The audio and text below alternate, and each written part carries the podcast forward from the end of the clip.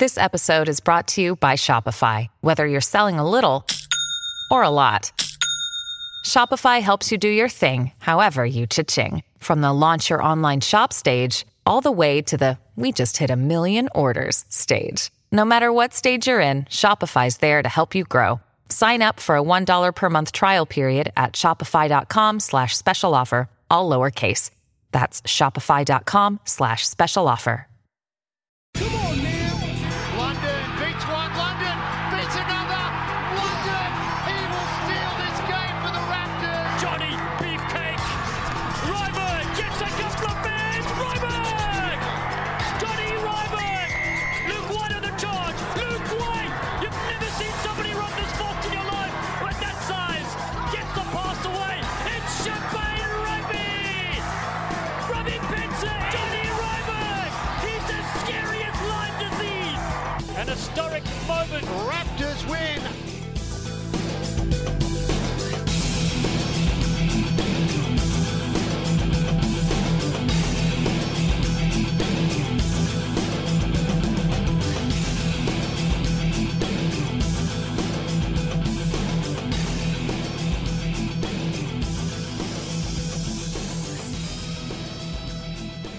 morning, good afternoon, good evening, rugby fans, and welcome to episode 29 of the DNVR Raptors podcast.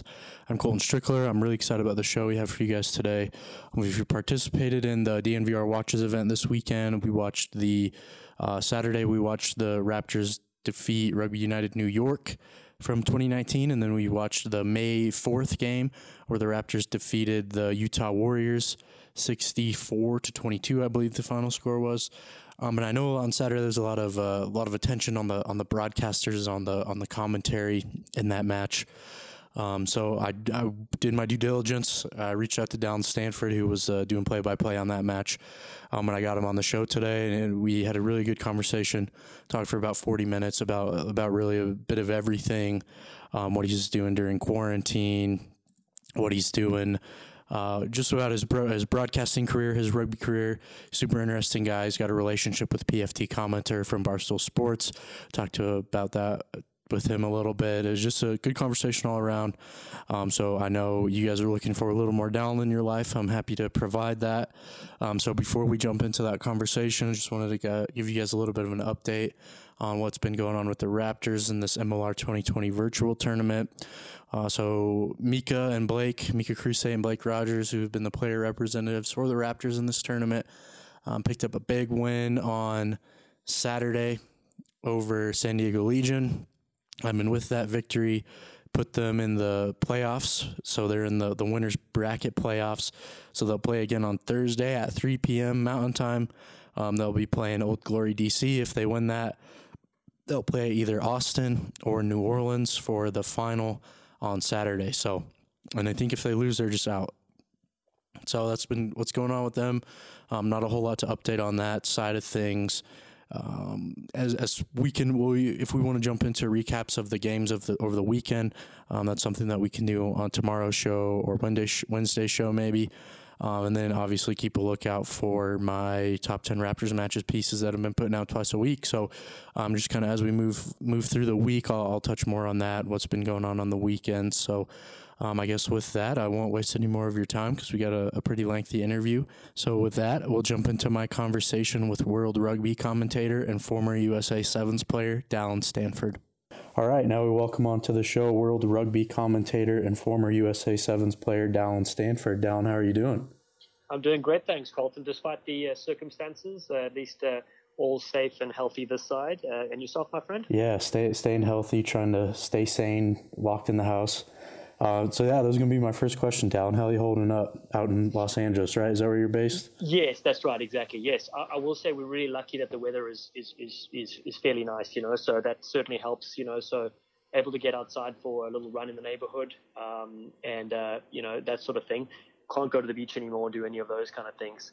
But uh, definitely, you know, spending a lot of time watching watching some interesting shows on TV, and uh, uh, you know, trying to look for ways to keep busy, I suppose, work wise as well, because uh, these days, uh, about 80% of my uh, my jobs were broadcasting related, um, commentary particularly. So of course, with no events and no competitions on the go, it's uh, it's pretty quiet. You know, I still do a little bit of consulting uh, for a rugby company, uh, Premiership Rugby out of the UK. Mm-hmm. They're linked with a non-profit here called Friends of the British Council.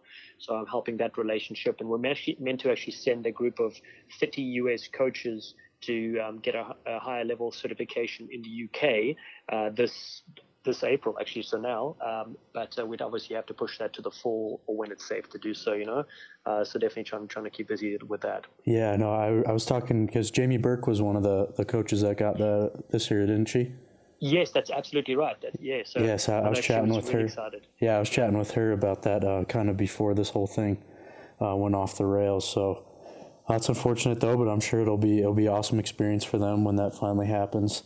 Um, so I know you mentioned you watching some some shows. What what are you kind of doing to pass the time? What what kind of shows are you been watching? Yeah, good point. So, um, well, well, firstly, I will say I was doing a bit of a neighborhood commentary. Uh, there's a guy out of the UK that I know that put out these brilliant. Uh, he went viral uh, doing this, Nick Nick Heath. And uh, so I just, you know, I've got a million different people sending me the the uh, message and that what he had done. Said you got to do something like this. So I had a couple of random neighbors uh, do a couple things. So I just commentated them for a little bit. So that definitely it was uh, it was something to keep, to keep honing the skills, right? I did I did Uh, see a little bit of that. there we go. But then uh, shows wise, the um, the popular one that everybody has seen recently, we really enjoyed that. My wife and I, Tiger King. Oh yes, that was absolutely crazy. Uh, the other one, actually, reality TV show. I don't watch a lot, but my wife's quite into it, and uh, she got me onto this one. We watched 90 Day Fiance. We've seen one season of it. I don't know if you've watched it, but the premise basically is somebody from another country has arrives in the US um, and starts dating somebody and has 90 has a 90 day visa, and at the end of that time period, they to, to stay in the country they need to get married if if it's legitimate, Wow. right? So. Uh, obviously, some relationships fall apart with, within the first few days, um, but yeah, no, it's a it's a complete train wreck, which is great. yes. Um, and uh, uh, you know, outside of that, obviously, just watching a, a, you know a lot of Netflix, and even went back and watched all three of the Matrix, uh, the trilogy, and Oh stuff boy, like that. you yeah. know? Yes, digging back, I've been trying to do the same thing. I, I do think my mom actually is watching that show, though. The more you're talking about it, the, the more Oh yes, familiar the it 90 sounds. yeah, yeah. So so there are apparently nine seasons, right? We just jumped in randomly on one one of them, season four, I think it was. And it was that enthralling. We actually turned it on to a few other friends that also don't really watch a lot of reality TV, but they were like, okay, we can see why you enjoyed it. Um, I won't give much away, but what I will say about it is there is a there are a couple of cliffhangers. So the season is finished, right? So they would just go online. My, well, my wife does because she wants to uh, dive deep into into what these people are up to now. Right. And uh, yeah, there are some crazy stories post what those people got up to. So all I'm going to say is, it's if you got a couple of hours, uh, definitely knock it out. I think we all have a couple hours to watch on TV right now, so Exactly. I, I'm sure we all appreciate the recommendations. All right, so Dallin. What's the first thing you're doing uh, post quarantine when the ban is lifted and you can go back outside? That's a very good question. Well, I just the simple things. I mean, my wife and I were talking about it. Just being able to go to a store, right? Whether it's a grocery store or, or anywhere to just be, be go in and physically go grab something because we're we've been relying on ordering all our food to be delivered and stuff like that. So we haven't really we haven't gone anywhere. So that would probably be great. But also, I think like to go to the beach, you know, being in LA, just to kind of get some real fresh air. Um, and uh, play a bit of beach rugby, right? So that would probably Yeah. be the first activity I would say. I would just be itching to to get out and uh, throw a rugby ball around, you know. So I think that's probably the first thing. Y- yourself, have you thought about what you Oh do? man, I, I've I've been trying to ask people this, but I think it is going to be like roughly the same thing. Just going to have a drink somewhere and watch Yes. a, a game of, of basketball game or something sounds very Yeah. lovely right now. Totally, I hear you. Yeah. So I, I guess too, you're. I I mean, just based off what I know, you're you're on the go quite a bit. I know you travel a lot. I know you said um, a lot of a lot of your income's from broadcasting, and you broadcast a lot of these big events. So this kind of got to be driving you crazy, right? Have you ever been stuck in the house for this long? No, never. So I actually, um, before this call, you, uh, I knew that we'd talk a bit about, you know, major rugby, talk a bit about the sevens maybe. But it's kind of funny looking at my schedule uh, before quarantine. It was busy every single weekend going to a state, sometimes two different states to commentate, you know, different games. Right. uh, all the way till till June, and then of course there'll be playoffs and everything else like that, and then the rest of the year with other stuff. So it's so crazy that you know I, I finished the Vancouver sevens, and Mm-hmm. my wife and I actually had our had our masks and everything when we flew back because we were a little bit you know nervous, and so we had our gloves on as well. And that was uh, 9th of March. We flew back to LA, and normally, obviously, every single weekend I'd be prepping for stuff ahead of time, and uh, it obviously everything is shut down. Even even you know the Hong Kong and Singapore sevens, which was meant to happen now this month, which is postponed to October. Right. Again, we're not we're, no one's certain that's going to take place, right? Right. And so um, that re- that really is a is a you know definitely a financial strain, but also you know a, a, as you said a sanity thing, right? You're it's, if you do something you love and you're passionate about it, um, that's amazing, right? That's the ultimate. I'm, I'm lucky to be in that position, um, but then not really being able to work on that stuff all the time for a long period of time is, is, is certainly tough. Um, Certainly. it's, it, it's certainly, you know, it's, it's certainly been, it's been really nice to be home though, you know, spend more time with the family and that sort of stuff. Um, but at the same time, as you pointed out, you really can't go out and do anything, you know? So Right. the, the, the, the virtual kind of game night and the virtual chatting up with friends, that has definitely, uh, that's increased, which has been pretty cool. Yeah. Um, but, but as you said, physically seeing somebody, um, is, is, has been tricky. Right. Yeah. And I know just based on the MLR world, just from what I was doing with, with the Raptors and stuff, it's going seriously from 100 mile hours down to zero in the matter Yes. of one day, and it's been really it's been hard to adapt, but we're we're, Yeah. we're chugging along. Yeah. Now, saying that with the Raptors, you're right. So I'm really thankful that um, uh, the Raptors actually were the ones that gave me my first opportunity to get into broadcasting and commentating back in about 2012. Uh-huh. Um, but it's really nice. I do some remote um, uh, shows for them, the Raptors Weekly. And so that's been nice because uh, e- each week I've gone to, we have, there's a green screen in LA, um, and it's kind of, we have a system. So I knock on the door, it's unlocked. I go in, I go into the studio, the green screen. The guy who's recording and doing it, he's in another room.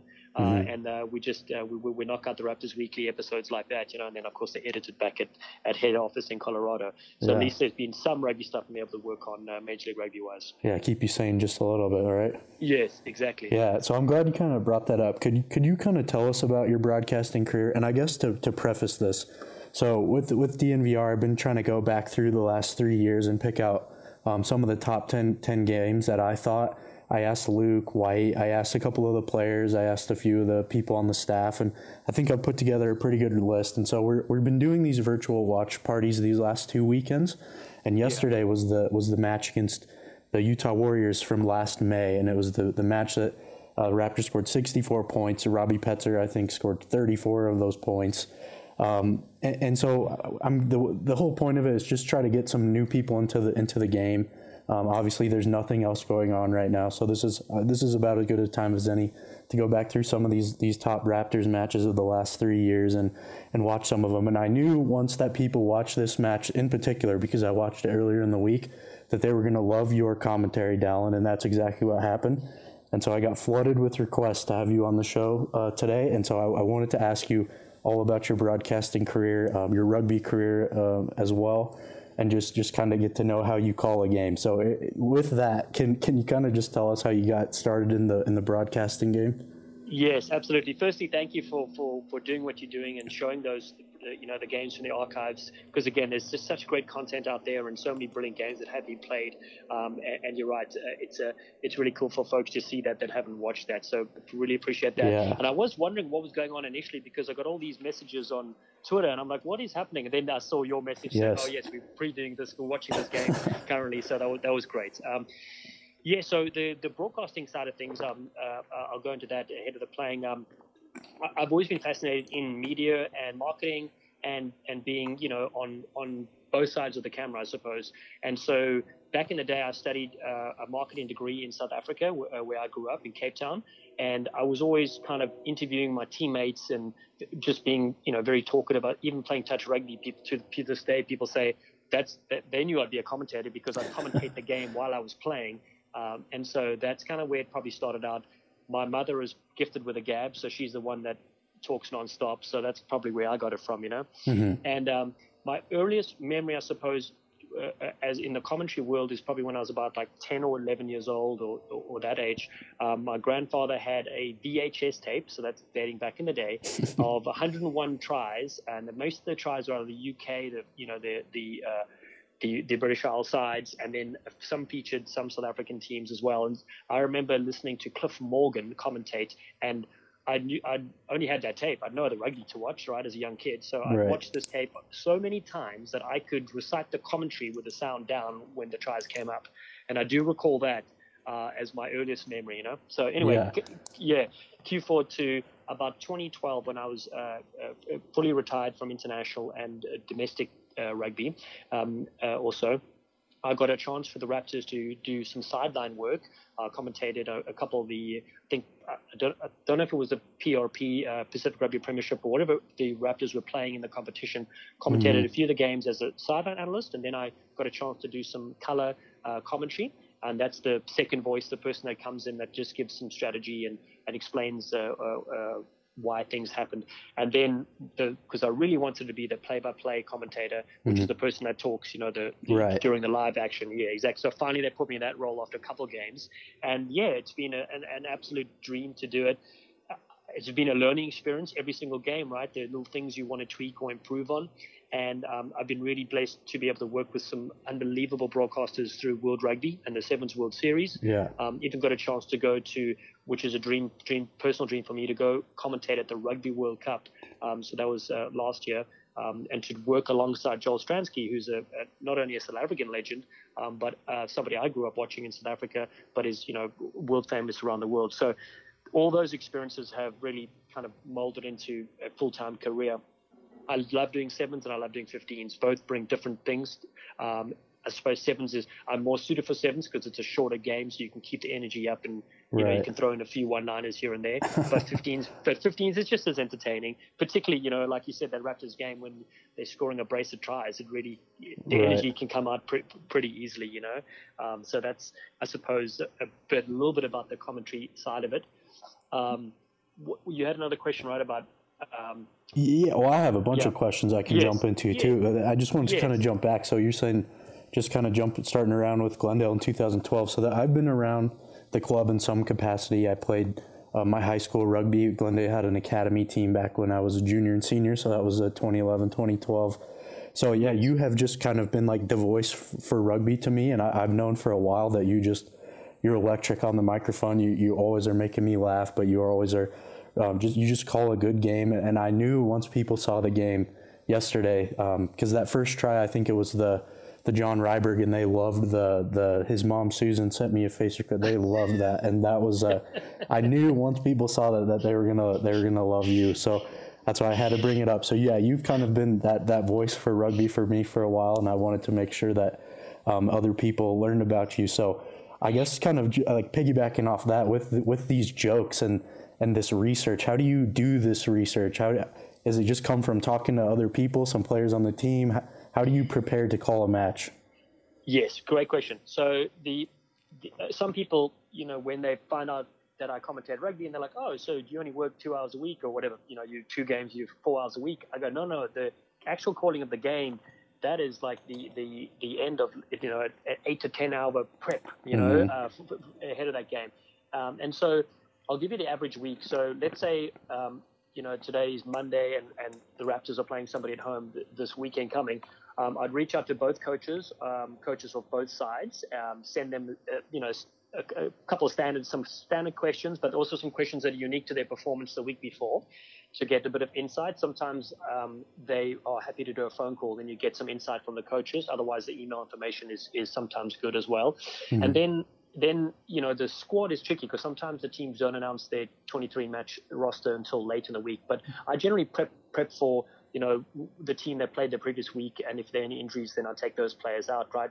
Each Right. player each player generally submits a bio information sheet. Sometimes they don't do anything. That's when I have to go online and scound around and see what I can find about that player.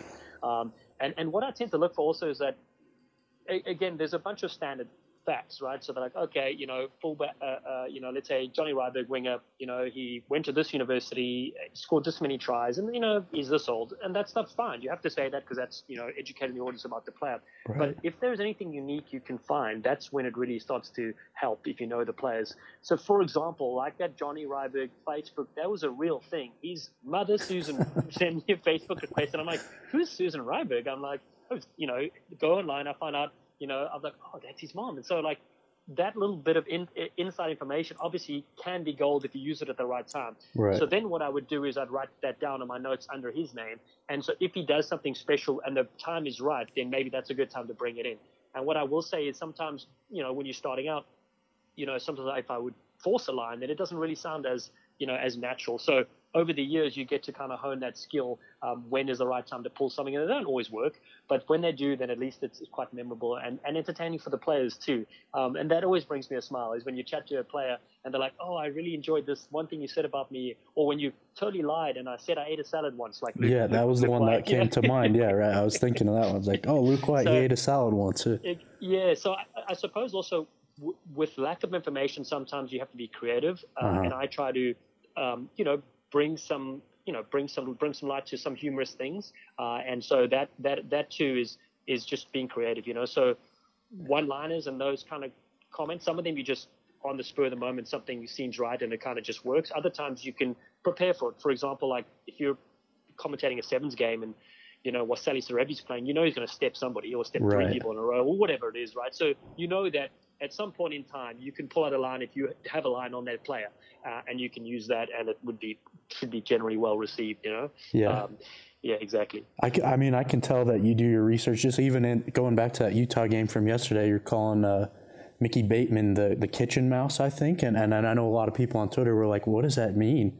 And I had to be like, "Oh, he he makes all their food. Like he is a chef. He Yes, prepares correct, all the meals. Yeah, so Exactly. yeah, it's right. like you do your research, and, and I think people uh, people appreciate that. They appreciate the jokes and stuff. And then and then another question I had about broadcasting, um, one that you you might have already answered just because when you were talking about the World Cup, but. Um, I guess going back to that World Cup, is that is that your proudest accomplishment in the booth? Is is calling the World Cup with Joel Stransky? Yeah, I would say I would say the so so getting on the Sevens World Series was was a very special moment for me because of a I, I really love the game of sevens and I love the Sevens World Series and, and how it's formulated and goes to all these amazing countries. And uh, to get a chance to play for the USA on that stage was that was the ultimate dream come true for me as a player. And something I never thought actually was uh, possible because I did not know when I came to the US that that you know if I was a, if I became a citizen I would be eligible to play for the US because I hadn't played for South Africa. I didn't even know that was a, a rule, uh-huh. and so so that in itself was was um, was was really special. And then having my parents watch you know me play on the on the series was fantastic. But as a broadcaster, getting on the sevens that was just amazing because then you know on the weekends I'd have my I really do miss obviously family and friends in South Africa. So when if I called a game on the weekend or tournament, a sevens tournament, they were all watching. They were Right. watching South Africa play, and often I was doing South African games uh, or the USA, and they, they would uh, comment or send me messages and say it was really good to hear your voice, you know. Yeah, but then that is rugby, cool. Yeah, yeah, Rugby World Cup. You're right. That was. I mean, when I got the message from World Rugby, I honestly didn't think it was real because uh, I got a call from the producer saying, uh, and I thought he said you're in the in the pool for you know selection, meaning that you know there's Yeah. obviously a ton of people you know they're looking at, and they were choosing. Uh, you know, let's be fair. So if you go to the World Cup for your national team, you're one of you know probably 30 players in that squad, right? Right. Well, with the commentary, you're one of four in your position, right? So there was there, there are 12, 12 commentators hired, four on the sideline, four in the color role, and four in play-by-play, and that's by World Rugby, the, Uh-huh. the, the you know the host broadcaster, and so that you know to get in for that is pretty ridiculous and pretty mental. So that's the message I got, and I thought, okay, great. And then two months later, nothing happened, and I saw somebody that worked with the director, and uh, he told me, he said, "Oh, you must be really excited about Japan." I go, "Oh, yeah, absolutely, but I don't know if I'm going to be in or not, you know." But that sounds great. He goes, "Oh no, you're one of the four. yeah, no, you already made it. I was like, what? So anyway, so that was yeah, that was out of this world. And then to find out that I was paired up with Joel Stransky was just ridiculous. So Colton Hauser, so as a random fan story for you, in South Africa, Rugby World Cup 1995, finally Uh-huh. South Africa is out of isolation and able to take part in international sport. Yeah. Um, I, I, I was uh, standard eight, so that uh, 16 years old. Um, you know, two years ago go in, your, in final in high school, and we went and it was a Thursday afternoon. The opening game of the Rugby World Cup was South Africa against Australia, so it was the, the defending champions against the hosts. And we had to check into our high school and take a pair of like extra clothes because we all wear uniforms back then. Right. So we changed into these city clothes, and myself and three best mates, we uh, we checked into the home class and then off we went. We went to Newlands Rugby Ground, which is you know five minute walk away from our high school in Cape Town, and went and packed out Newlands, forty five thousand fans, and watched South Africa um, beat Australia uh, and David Campese getting run around, and he was famous back in the day and still now, but um, getting run like a parked car and South Africa winning. So that was just unbelievable. Anyway, Joel Stransky was the fly half, right? And obviously went on to win the World Cup with a, right. his, his, famous drop goal. So to work with him was just absolutely ridiculous. We also had Santiago Gomez Cora on the sideline, who, when I was playing sevens, Santi was the top try scorer of all time on the, the World Series. Yeah. He held that record for many years. So um, it was it was certainly uh, just an honor to be with these guys. That's crazy. That is like I feel like that's stuff that, that people dream about. That's a, yes, that's an awesome story. Yeah. And yeah. so just quickly to come full circle. So then how random is this? I, I messaged uh, uh, Joel and um, and his wife to see how they're doing during this time because South Africa's in lockdown as well. Yeah. And straight away he FaceTimed me and uh, we are chatting, catching up, and uh, he's like, "Listen, Dallin, I saw you did a couple of neighborhood commentary. Let me, uh, you know." He goes, "We we can't even go onto the road and cycle because he's a keen cyclist." He goes, "But I'll set up a course at my house and I'll send you the clip and you can commentate that." So he did. I was like, "Oh, that's funny. that's perfect. That's yes, that's that's I love to hear that. That's awesome stuff." So cool. And then I guess could we jump back into your playing career a little bit? You mind telling us about um, just kind of how when you came over to the states, a couple of the clubs that you played for, and just kind of your your path to the USA team. Yes, absolutely. So I finished university in South Africa, and I came over as kind of like a, um, a, a, gap year, I suppose, in between deciding what I wanted to do work-wise, right? So I came here on a six-month holiday visa in 2003. Mm-hmm. I knew one person in Los Angeles he was a South African guy that went to my university. He had finished a year before me, and he was playing rugby um, socially at this team called the Occidental Old Boys in Los Angeles. Okay. So, so before I came out, though, he's introduced me to the head coach, who happened to be South African, was about 10 years older than us, and he was heavily involved in rugby here in America. And he randomly went to my same high school that I went to. So that was a, just a weird coincidence. Yeah. His name is James Walker. James Walker is well known these days and, and obviously back in the day, but I'm saying if you mention James Walker's name, he's the guy that founded Tiger Rugby. Right. Um, and he's been involved with many different national championship sides. So, but I met James in South Africa. He came over before my trip, and I was like, okay, this is legitimate. This is real. As long as I have somewhere to stay and play a bit of rugby, that'll be a great six month holiday in the US. Yeah. And so, yeah, I did that. And, and the big thing I found – um, it was like a Division two club, so the 15 aside game was, you know, was was a bit a, a bit tricky. Mm-hmm. Um, but we did a seven aside season where we went to all these wonderful different locations. And for me as a foreigner, like I couldn't believe it. We played a sevens tournament called the Midnight Sevens in Las Vegas. Mm-hmm. We went to San Diego. We went to Santa Barbara. We went all over playing sevens, and it was a good quality sevens. And we had a great team. We did really well. So that really kind of like uh, excited me again in the game of rugby, particularly sevens, because in South Africa we would do one tournament a year, and that mm-hmm. was it. Even even though it was, you know, people loved it so much. So they actually randomly got me a visa. Now this is another full circle story. Two gentlemen got me, uh, helped me from that rugby club, got me a visa to come back uh, for a year and a half. And that year and a half visa was a J1 uh, work visa, so I could work for a company. And the company I was to work for was a broadcasting company that was that did rugby back in the day on Fox and the people behind it was two gentlemen, one called Patrick Guthrie and one called Matthew Brown. Oh yeah, Fast forward I know to those today, names. today, those two names, and I, uh, they're the ones that got me involved at the Raptors in 2012, yeah. and I currently currently still work for. So it's kind of kind of crazy that they were mem- members of the Occidental Old Boys Rugby Club. Yeah. They were, you know, playing there as well, and I played with them for a couple of seasons. They got me here, and so when I came on that second visa, that's when I met my wife to be, and ended up decided to stay in the US. Um, we, we, you know, we were becoming serious, and so we actually got married uh, the following year.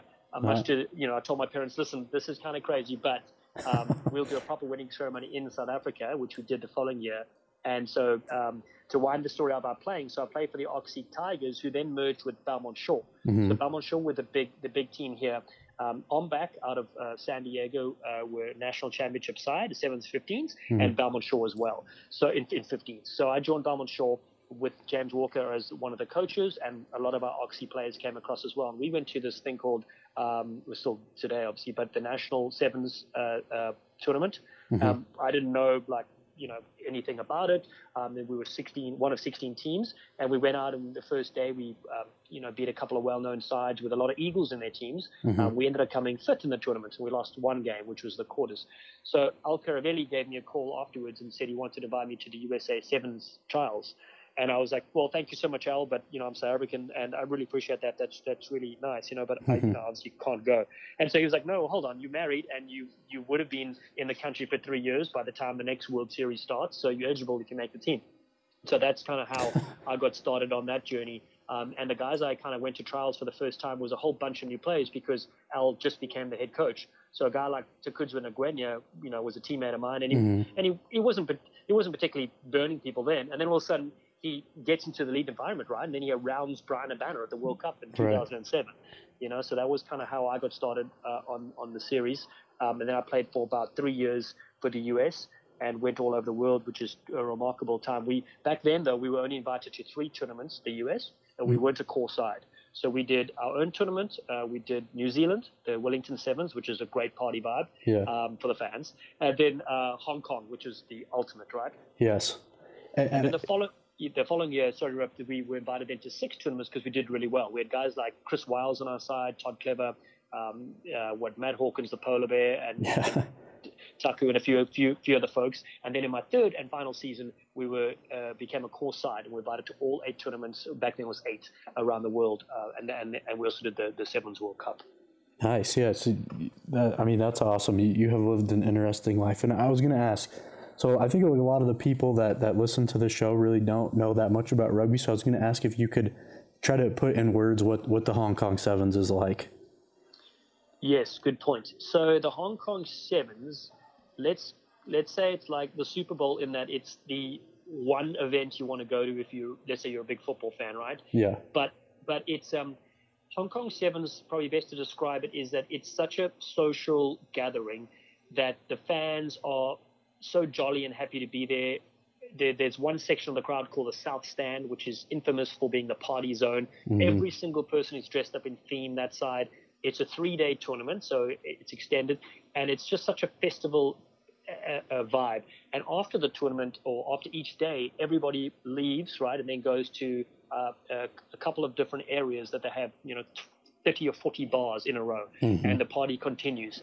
So it's just such a great vibe. And, and again, it's it's obviously everyone's there for the rugby, but they're just there for the social element of it as well. Right. Um, and the reason why Hong Kong, I suppose, is the ultimate is because it um, has hosted many of the big sevens tournaments back in the day. Um, their stadium is very iconic with fireworks shooting out the top. You know when it's done, it's Yeah.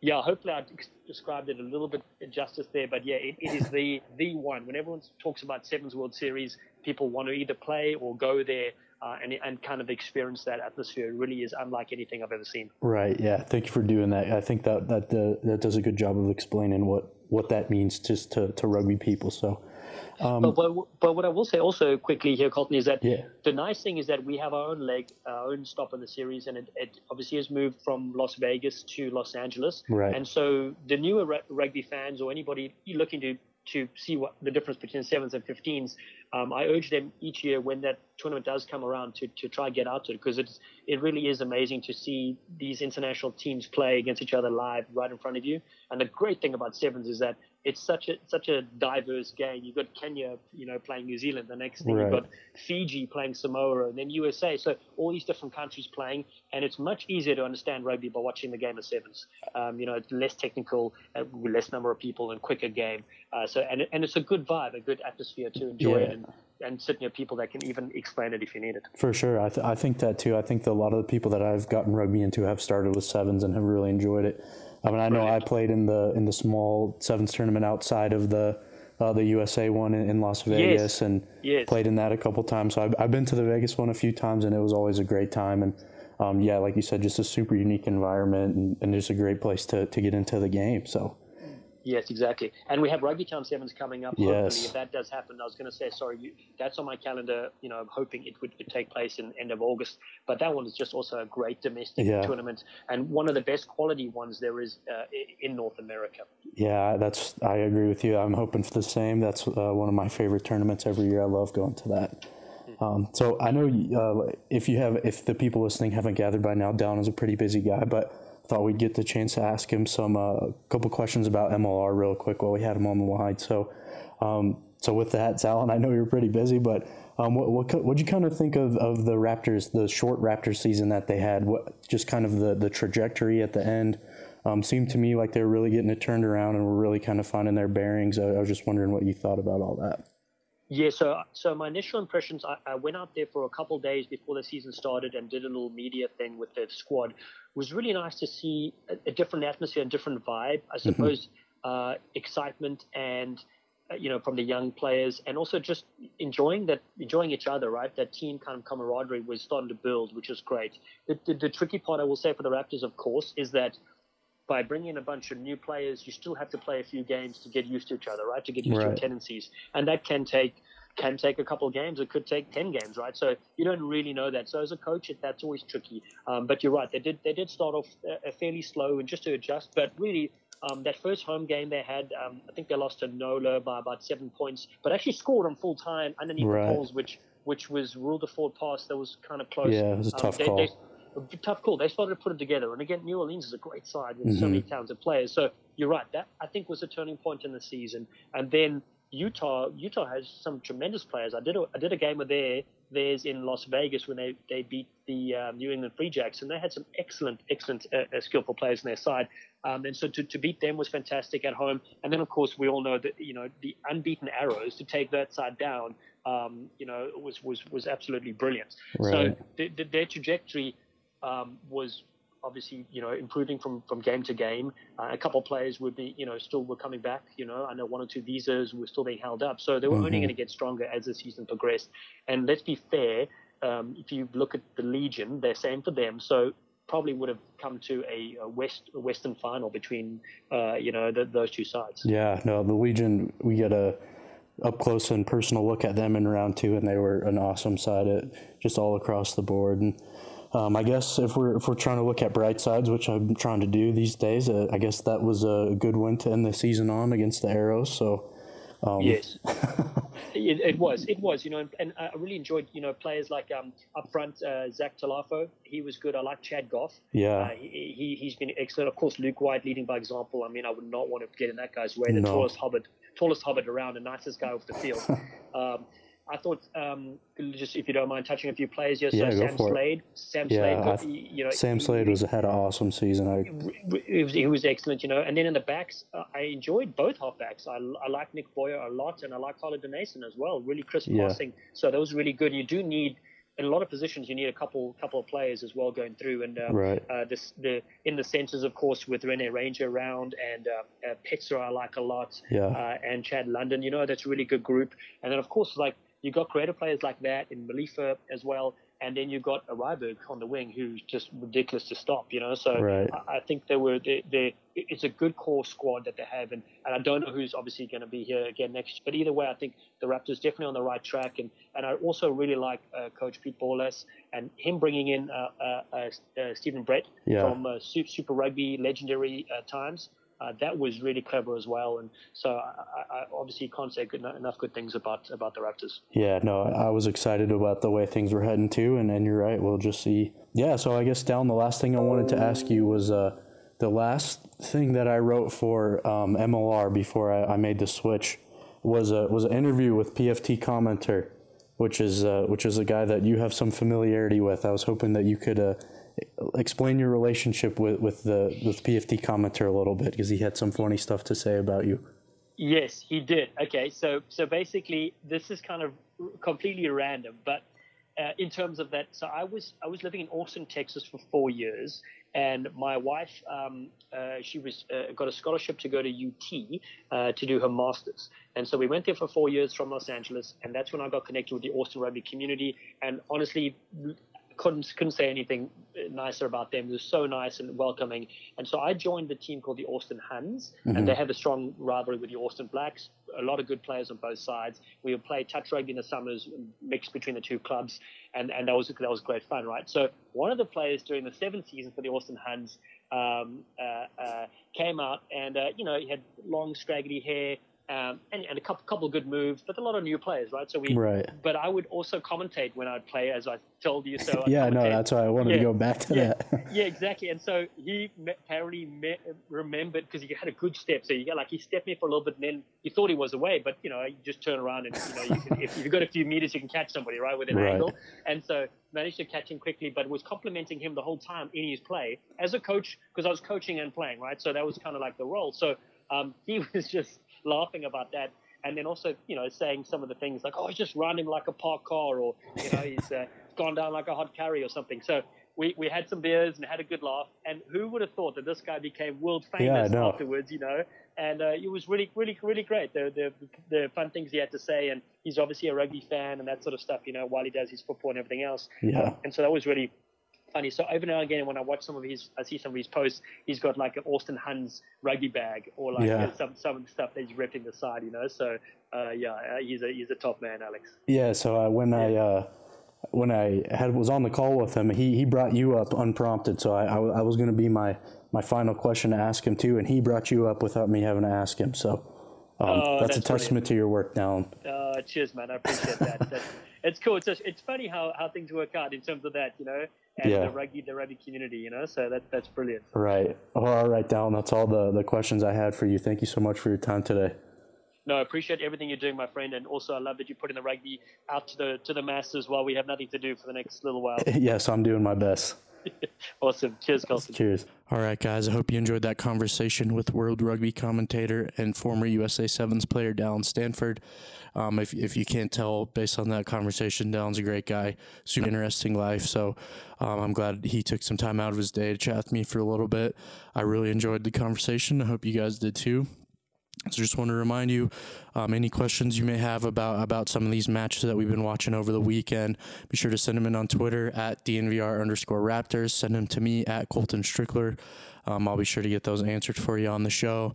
Um, and, and if you've been joining in and, and you're having a good time, make sure you let us know. If you haven't joined in, I'd highly recommend it. It's free.